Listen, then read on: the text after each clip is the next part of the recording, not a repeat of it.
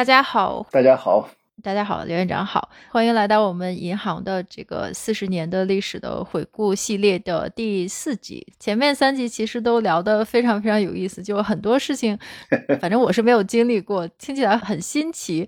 但虽然是新奇，实际上很多细节之前其实我是没有办法在。历史书上，或者说银行金融史的书上，听到这么细节的东西，就甚至是银行内部大家的工作状态，然后心态，我觉得听到这些事情，反而觉得跟自己的距离更近了，因为很多事情跟现在发生的也是几乎是一模一样。就比如说上一集刘院长讲到的，在自己做研究方面，就是怎么给领导写讲话稿，或者说自己怎么做研究，做研究的时候跟部门之间的关系。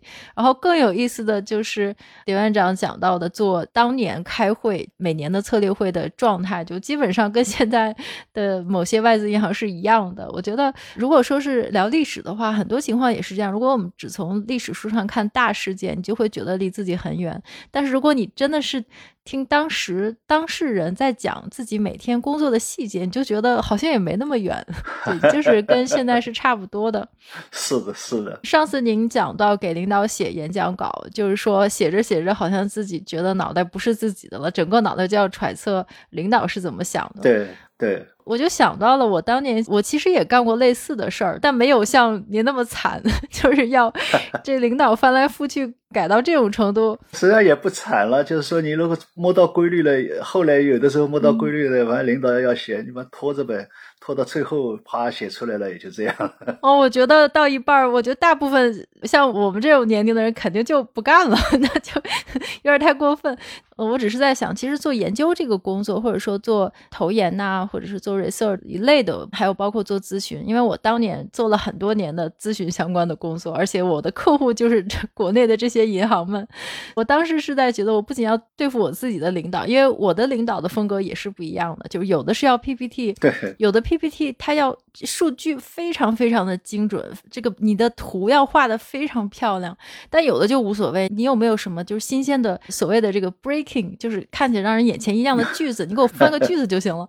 大家的要求就不一样，然后客户的要求就更不一样。我就觉得我也遇到这种经常做着这头就不是自己的情况，但更多的时候是面对客户。当时我们这些银行的合作伙伴，就是我刚入职场那个时候，给某些家 国内的银行做咨询，就是做一些战略的解决方案。然后呢，到最后，当初我们想的就是自己内部是非常详尽的，然后也是非常中肯的这些建议。然后到最后呢，先跟领导就是总行行长汇报，然后汇报几次之后，整个这个建议就已经面目全非了。对，因为他们不想听真话，这个说的有点直接，就是他不想听你提的问题，就是你这些问题，他们经常会说：“我都知道啊，我自己的银行我还能不知道吗？”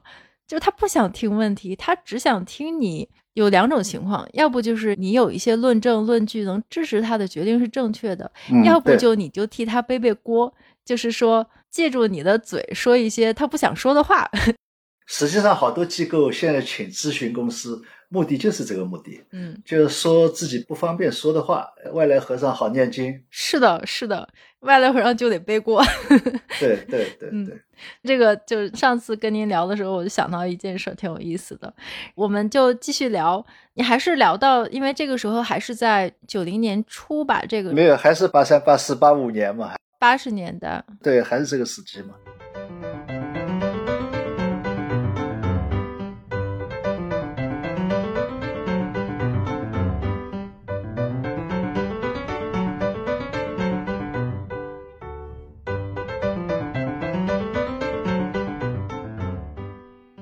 上次其实也讲到改革，无论怎么说，就很多创新也好，大家的精神头很足也好，但是大家面临的都是一个改革，可能遇到的情况跟之前不一样。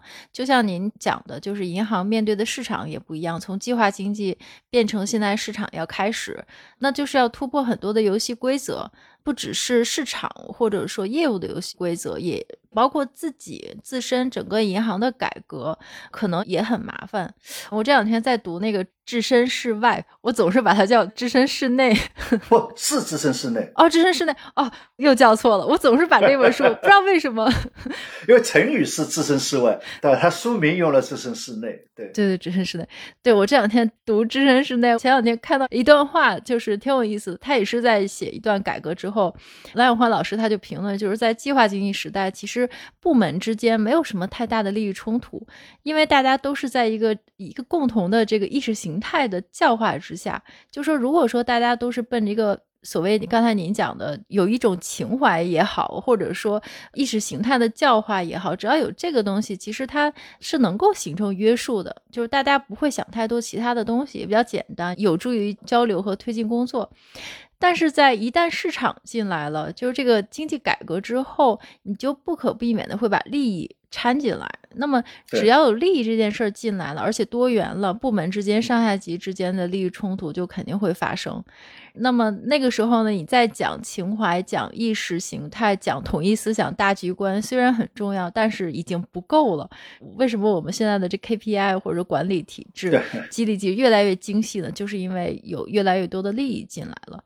所以我想听听您当时就是银行，它是不是也会遇到这样类似的情况？有有有，实际上呢，我觉得就是说，任何情况下，哪怕计划经济体制下，它也会牵涉到具体人的和部门的利益，它这个也会一定的。嗯，任何机构一定是这样的。但是无非就是说，在计划经济下面呢，因为它这个计划已经非常明确的，所以你每个部门该干什么也是相对来说是比较明确的。所以，所以它这个不是说完全没有利益冲突，但是这个利益冲突呢不是那么突出，因为边界清嘛。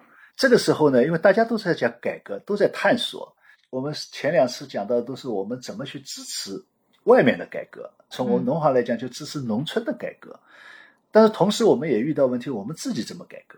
上一集我们讲到，就是说我们叫专业银行，没叫商业银行。嗯，但是我们在私下里面，或者说我们作为舆论当中的讨论当中，还是在讲，银行你还是应该要商业化吧？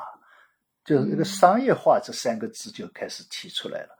那么首先碰到一个问题，就当整个经济，比如说农村联产承包责任制这个效果出来了，那就带来一个问题，就是我们作为银行员工，这个福利待遇怎么样？是不是也可以灵活一点？那么我们那个时候呢，是除了工资以外呢，每年也算有奖金。那奖金就是几块钱，也不知道算什么奖金，因为它也不是根据你的业绩来的，嗯，反正就是有那么两块钱的奖金。所以这个时候就会对这些呢，会提出一些，就是因为社会上已经有了，那你这里就会有这个问题提出来。那么一开始的时候呢，就慢慢慢慢，实际上也是一个突破的过程。比如说我们研究所经常要开些研讨会。开研讨会，你就要申请研讨开会费用，对吧？嗯。开会费用我们就要预算多少人住宿，住宿费要多少？开会这个一日三餐每人自己出多少？那么餐费还要多少？资料费要多少？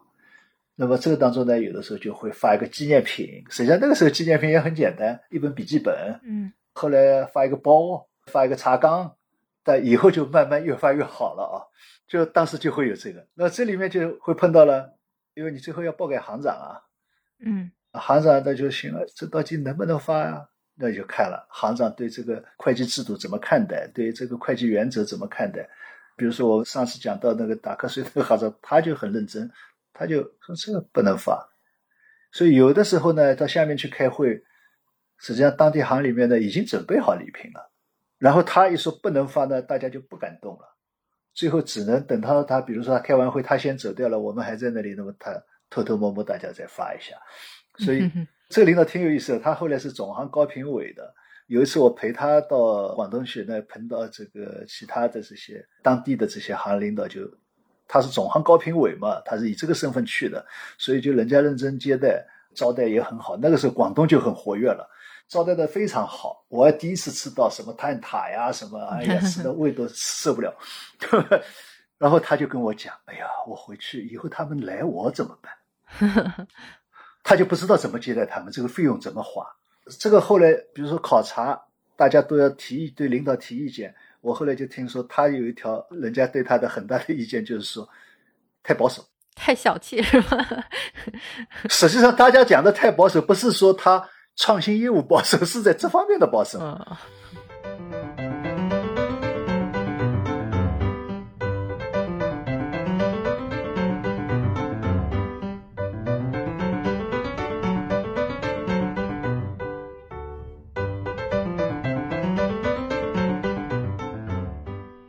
所以这个是很有意思。所以讲到这个，就是讲到这个会计制度，大家怎么来看待？就是什么叫灵活变通？实际上这也是一个问题。实际上后来我知道，其他机构也都是这样。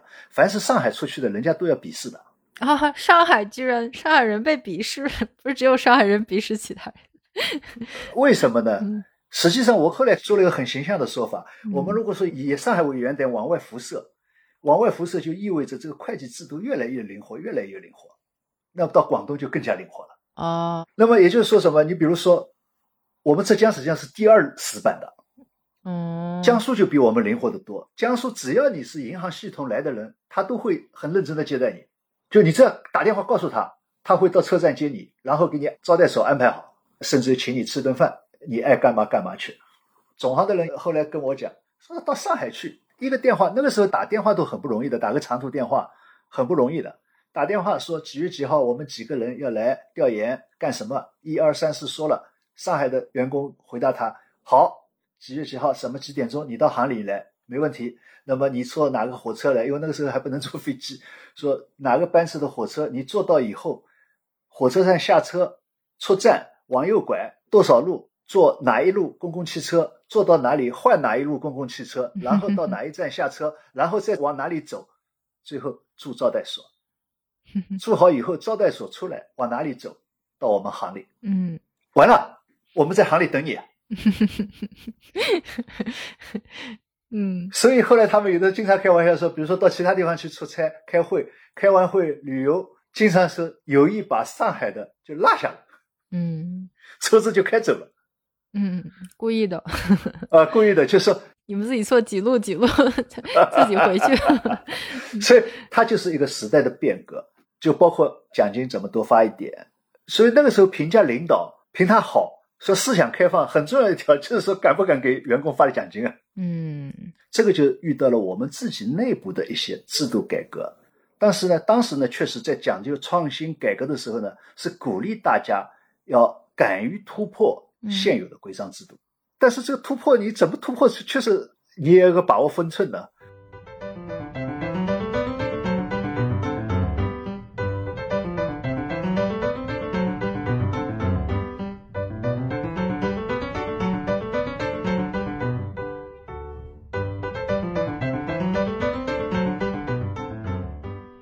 那个时候呢，各家银行就哎要找窍门了，搞一点三产，说第三产业，那么通过第三产业赚点钱，给大家发发奖金啊什么的。银行搞三产，搞什么三产？包括部队啊，当时等于说为了解决这个问题嘛，机关办三产。包括原来香港的有许多所谓窗口公司，实际上就等于政府在香港办的三产，对吧？哦，那银行做什么三产呢？各种动脑筋咯。银行嘛，那就是借助于自己的客户倒卖东西了，哦，办个贸易公司，对吧？嗯，这边买了一点东西卖给那个客户，反正你就倒卖吧。这个不去管它吧，反正就是通过这些方法来改善一下自己的员工福利啊，这个也是内部改革的一方面吧。我就讲这个意思。但是呢，这个也带来的一些，就是说，因为你有破没有利，那么这个破的当中，你就会造成很多混乱和风险。嗯，也就是说，你一件事情，你本来是为大家改善福利的，但是因为你这个做本身是违反当时的会计制度的，嗯，那么你可以为大家做，也可以为自己做。这里面就造成了很多风险的东西，这么也造成就是说一放就乱，一管就死。嗯，那么还有一些腐败啊，你分不清楚到底为公还是自己腐败，这个都兼有。嗯，所以这个呢，就是说把这个现象如果放大到整个社会，也是这个，我们一管就死，一放就乱。那么也包括社会上的一些腐败啊，也包括我们这个创新和监管的矛盾啊，实际上都和这个有关系。就是说你这一项制度在破的当中，怎么尽快的立起来？而不是没有利，反正就破，嗯，那这个里面就会带来很多问题。如果说我们刚才是当笑话在讲，但是实际上我觉得是值得我们去反思的，嗯，不是那么简单，就是说光是破，光是创新就可以的。嗯你创新的同时，要相对的法规规则，你要赶快的要立起来，不能老是先看看再说，先看看再说。嗯那这个有的时候某种程度上，我说也要害了好多人的。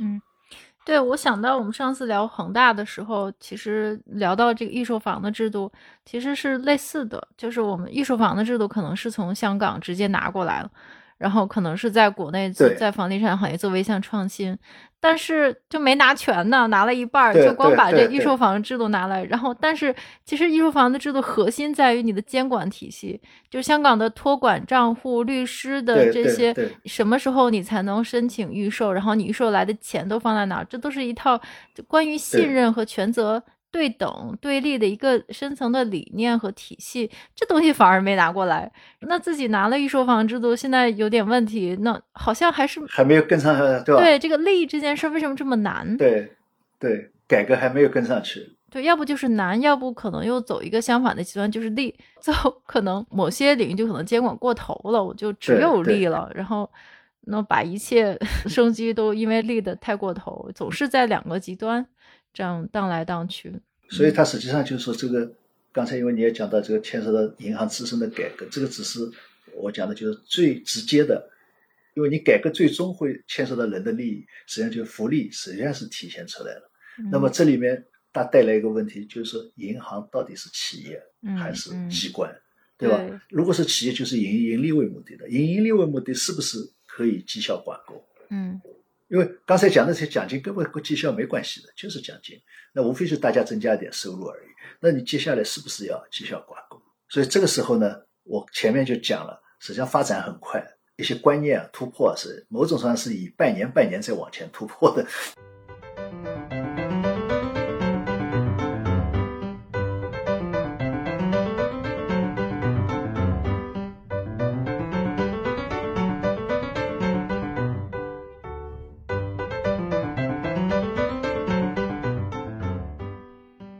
么后来就有一次，这个邓小平的讲话里面就讲到，要把银行办成真正的银行。那这个时候大家就为了这个真正的银行这个话，我看最近有的时候也有人提起，是有好多讨论，什么叫真正的银行？嗯，对对，我刚想问，那为什么就不是真正的银行？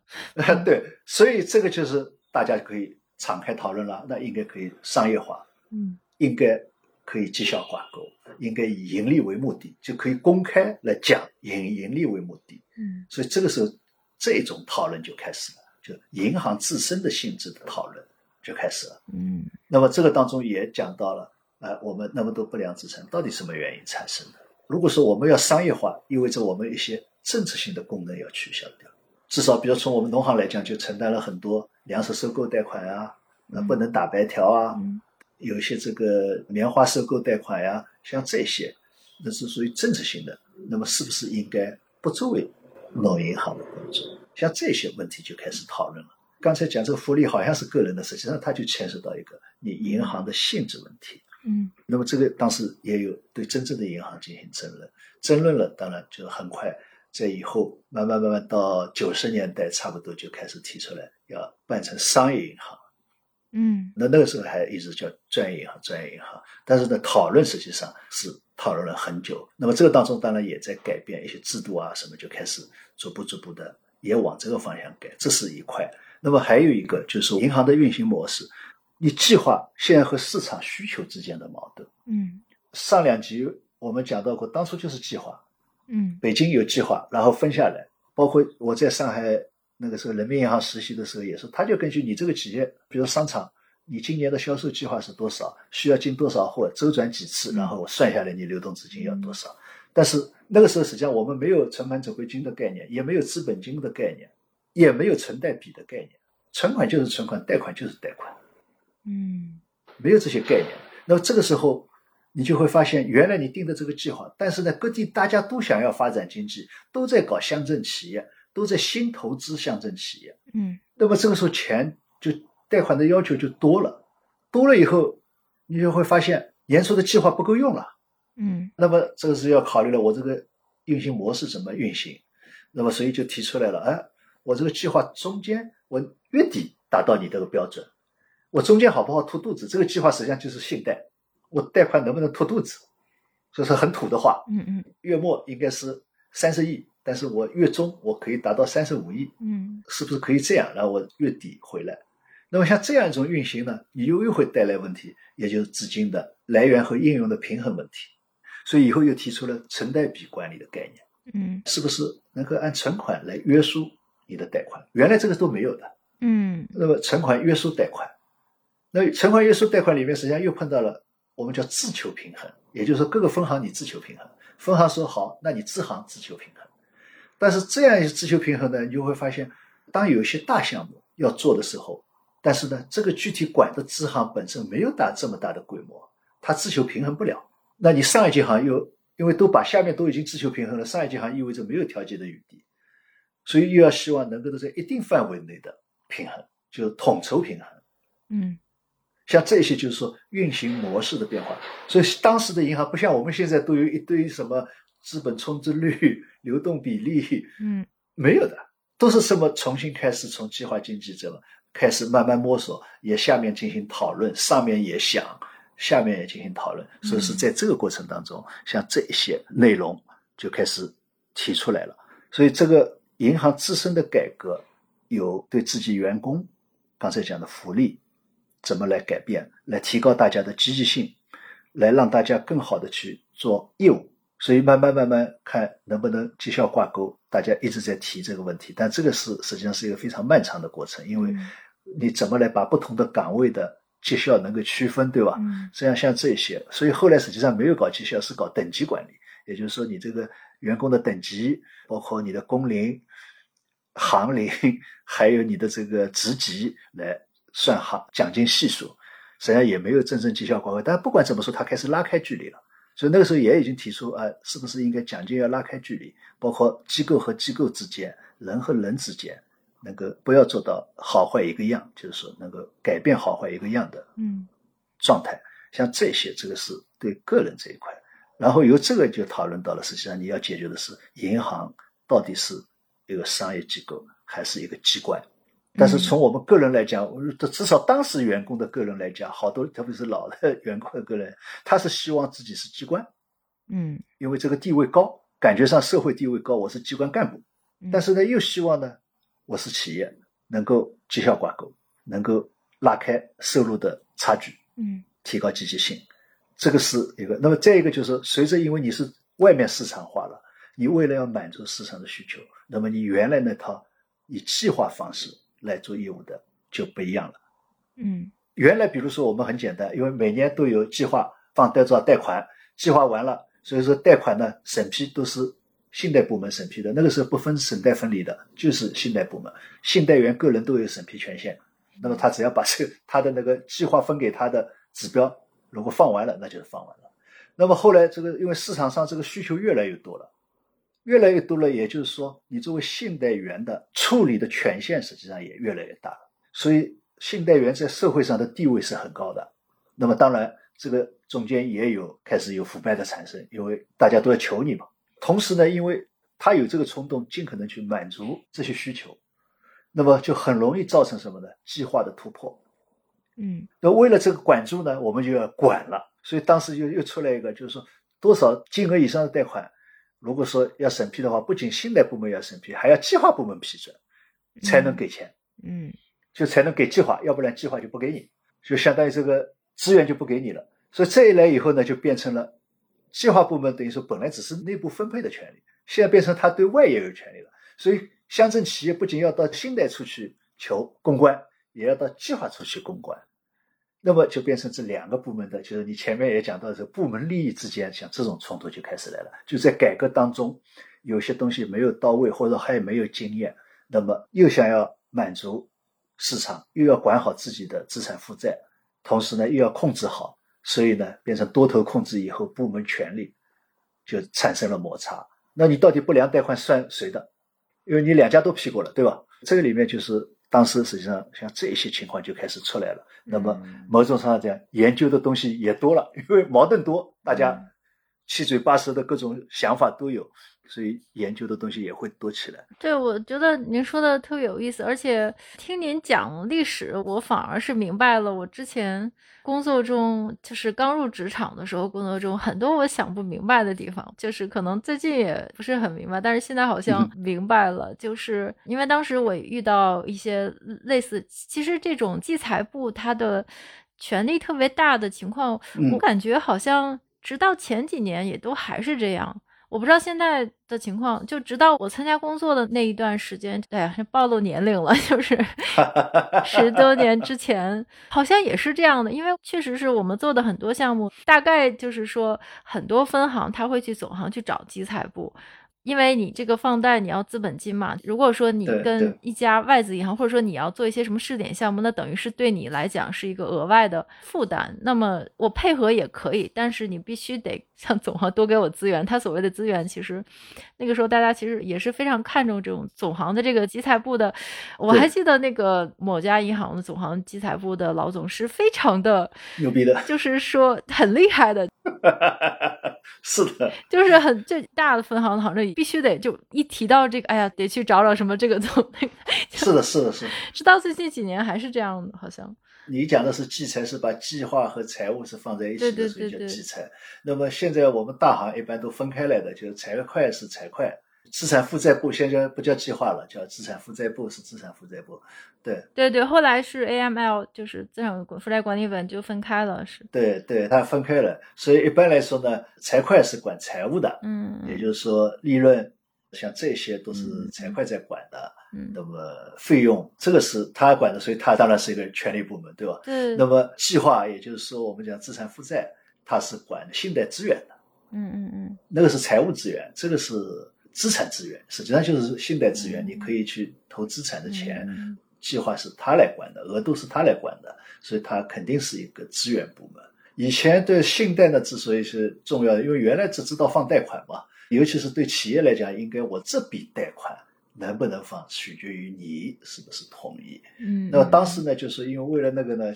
把这个权利呢也给了计划部门，等于计划部门也要去批一下，那么搞的就不仅是下面的行长要到计划部门去公关，企业他也要跑到计划部门去公关，嗯，那这个就乱套了。所以这个是这个银行里面就两大资源部门，当然还有一大资源部门是管人才的，这个人力资源部那是三大资源部，嗯，所以大家要公关的。那么当然还有一个部门是行长的左右手，也就是说办公室。都是跟人有关的，就近和行长接触的。我觉得我以前的外资银行那些老外的领导们，他们可能到现在都没想明白怎么回事儿。就之前一直他们建议，就是你们的信贷的资源呢要集中管理，并且每年年初就是这个计划要已经定下来，定下来就不能改了，就是这个意思。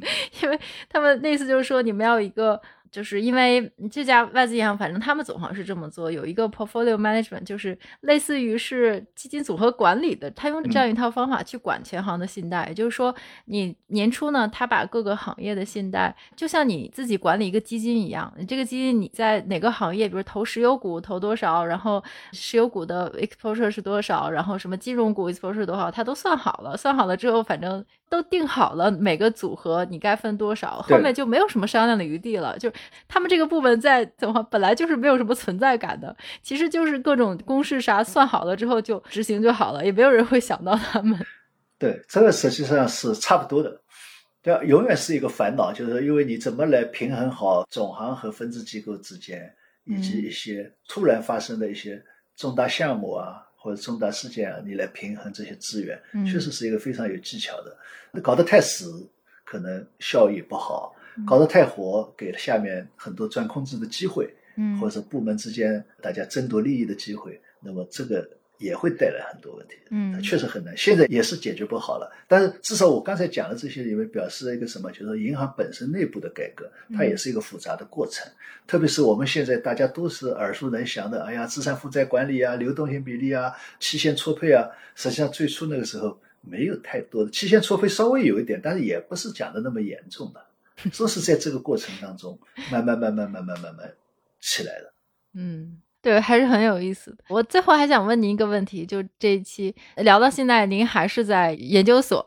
那您在研究所待了多长时间？我待了，实际上有两段时间吧，就是八三年到八六年三年多，啊然后八七年到八八年大概是半年时间吧，这样算应该算四年吧。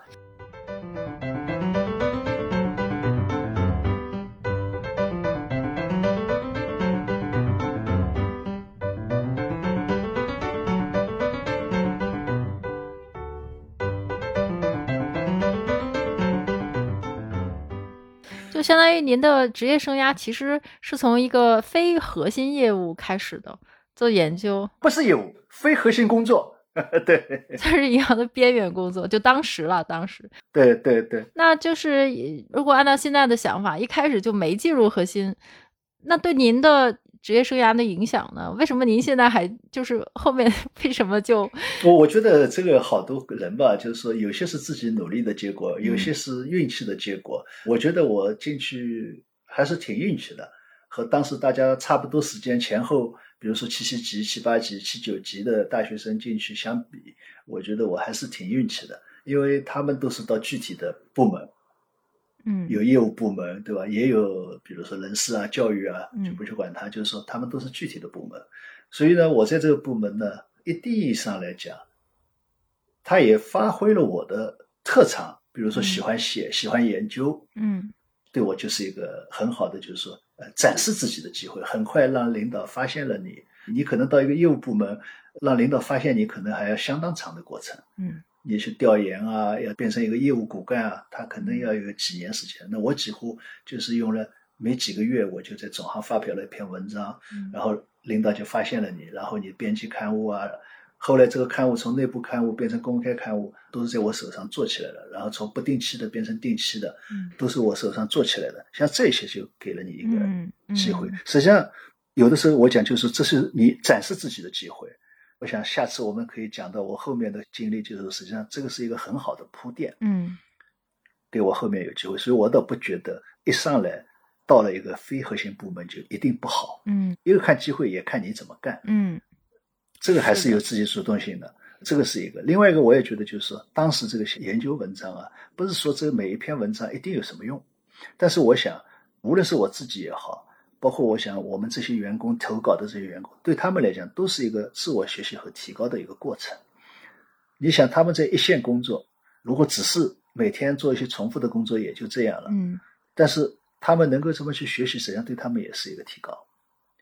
嗯所以那些老员工的学习热情，我前面讲到的好几个老员工都给我很大的某种上是一种教育，就是那种认真的精神，那种认真向你这么一个年轻人请教的这种态度，都让人感动的。嗯所以对他们来讲都是有好处的，就是说他自身嗯理论啊什么有了提高，包括一些新的知识，所以他业务创新或者说新的业务做起来，他都会比较顺手。